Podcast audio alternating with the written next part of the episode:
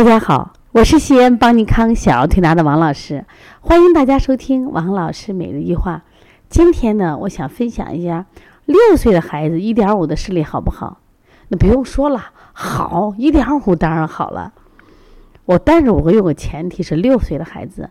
最近呀，因为放假了，我们这一些上学的孩子过来调理了。凡是来的孩子呢，我都习惯习惯性的去先去测一个视力，测完视力，我先吓一跳。我说，嗯，六岁的孩子怎么一点五？七岁的孩子怎么二点零？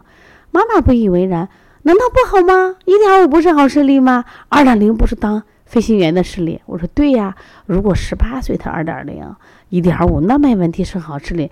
可是你的孩子只有六岁，只有七岁呀。难道六岁的孩子不应该一点五？对，六岁的孩子不应该一点五。首先要告诉大家，我们的视力问题是长出来的。我们正常的孩子生下来是生理性的远视眼，一直到十四岁，他可能还有五十度的远视。然后呢，从远视眼慢慢长到十八岁的正视眼，就是眼睛是一点五。然后你这一辈子可能就是好眼睛了，除非到老了老花。那然后有些孩子他可能。早早的这个眼睛提前长到正视眼，像这个孩子六岁长到一点五的话，那么他可能六岁以后就开始近视了。他能发现他看不清的时候，大概八岁左右就开始看不清了。所以说六岁孩子一点五就预示到八岁要近视了。那七岁的孩子二点零，也就八岁马上就要什么呀？妈，我看不清楚了。你别看他现在看得清，这说明近视是长出来的，和眼轴有关系。你看近视眼的话。眼轴呢比较长，我们正常人的眼轴到成年人才二十四毫米，二十四毫米。但是我们发近视眼的，会有二十八甚至三十毫米，因为每一毫米长三百度。一般人一年内啊，就是十年内长一毫米，但是我们近视眼一年内可能长零点五毫米，甚至有的孩子真的是一年内长一毫米。前段时间有一个孩子，他是。上了一年级，他是九月份报名的嘛？报名的时候到我们这儿来的时候，他差零点八视力，可是，一月份放寒假一查，变成什么呀？一点二了，这个长太快了。你像我刚刚说的这个六岁的一点五这个孩子，他就长太快了呀，这风险非常大。也就是说，这个孩子可能如果你不做任何干预的话，他可能到了十二三岁的左右，基本就是一千度。甚至到孩子一千五百度的近视，那么这个近视的风险在哪？不光是戴不戴眼镜的问题，因为高度近视眼轴拉长，他眼底容易病变，就形成我们所谓的就这个青光眼呀，啊白内障呀，就飞蚊症呀，这些所谓的老年眼病他会得。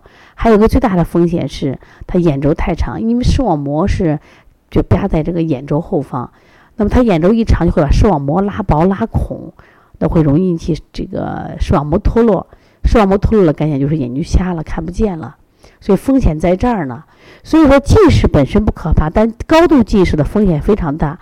我们现在的教育一定是出问题了，刷题、写作业、报班儿，哦，你怕你老怕孩子闲着，但是你想过没有？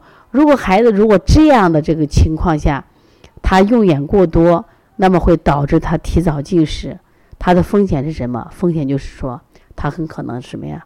就是高度近视的潜在人群，他的生活质量会变得很低很低，而且他的风险什么呀？随时有失明的风险，他不能进行剧烈运动，啊，然后呢，不能去可能发脾气，因为他发脾气的一使劲都可能会出现视网膜脱落。所以我希望这个假期坚持带孩子户外运动，然后做眼镜的这种保健，长按的睛明呀、四白呀。这个太阳穴呀，然后也可以用梅花针在这个地方可以敲一下。当然，梅花针很讲究的啊，梅花针就这个手法要求很严，所以说你必须把它技术练好。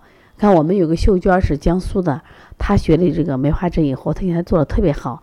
我那天刷抖音刷到她了，她说她做的就是调理近视调理特别好，就特别是对这些假性近视那没有问题了，真性近视提高裸视力也做得非常好。所以家长呢，一定要抽出时间来让孩子去放松一下，然后按摩按摩啊，做一些梅花针的调理，对视力有帮助。当然，我觉得关键的问题还是要减少用眼量，增加户外运动，这是最重要的。如果大家呢有什么问题，可以直接拨打我的电话幺三五七幺九幺六四八九。如果想学习邦尼康关于视力梅花针调理视力的方法啊，在我们就是明年一开春啊，就是我们二月份我们就有课程，到时候你可以加我们小编的微信咨询。幺八零九二五四八八九零。